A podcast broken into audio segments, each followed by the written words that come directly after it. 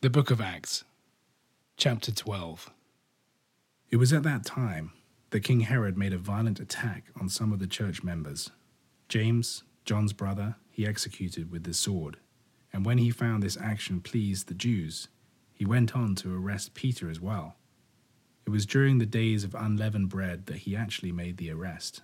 He put Peter in prison with no less than four squads of soldiers to guard him intending to bring him out to the people after the Passover. So Peter was closely guarded in the prison, while the church prayed to God earnestly on his behalf. On the very night that Herod was planning to bring him out, Peter was asleep between two soldiers, secured by double chains, while guards maintained a strict watch at the doorway of the prison. Suddenly, an angel of the Lord appeared, and light shone upon the cell. He tapped Peter on the side and woke him up, saying, Get up quickly. His chains fell away from his hands, and the angel said to him, Fasten your belt and put on your sandals. And he did so.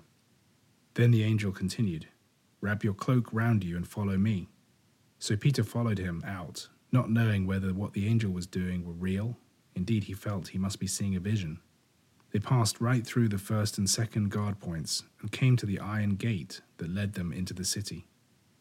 This opened for them of its own accord, and they went out and had passed along one street when the angel suddenly vanished from Peter's sight. Then Peter came to himself and said, Now I know for certain that the Lord has sent his angel to rescue me from the power of Herod and from all that the Jewish people were expecting. As the truth broke upon him, he went to the house of Mary, the mother of John surnamed Mark, where many were gathered together in prayer. As he knocked at the outer door, a young maid called Rhoda came to answer it but on recognizing Peter's voice, failed to open the door from sheer joy. Instead, she ran inside and reported that Peter was standing outside. At this, they said to her, You must be mad. But she insisted that it was true. Then they said, Then it is his angel. But Peter continued to stand there knocking at the door, and when they opened it, they saw him and were simply amazed. Peter, however, made a gesture to them to stop talking while he explained to them how the Lord had brought him out of prison. Then he said, Go and tell James and the other brothers what has happened. After this, he left the house and went on to another place. But when morning came, there was a great commotion among the soldiers as to what could have happened to Peter.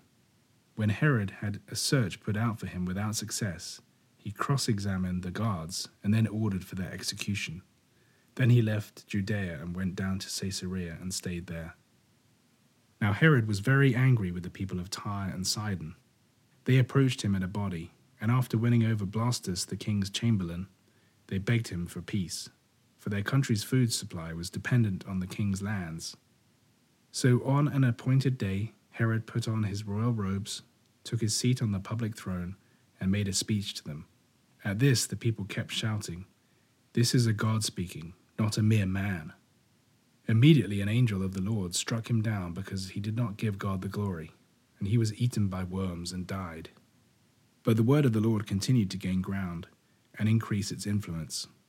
Barnabas and Saul returned from Jerusalem when they had completed their mission there, bringing with them to Antioch John, whose surname was Mark.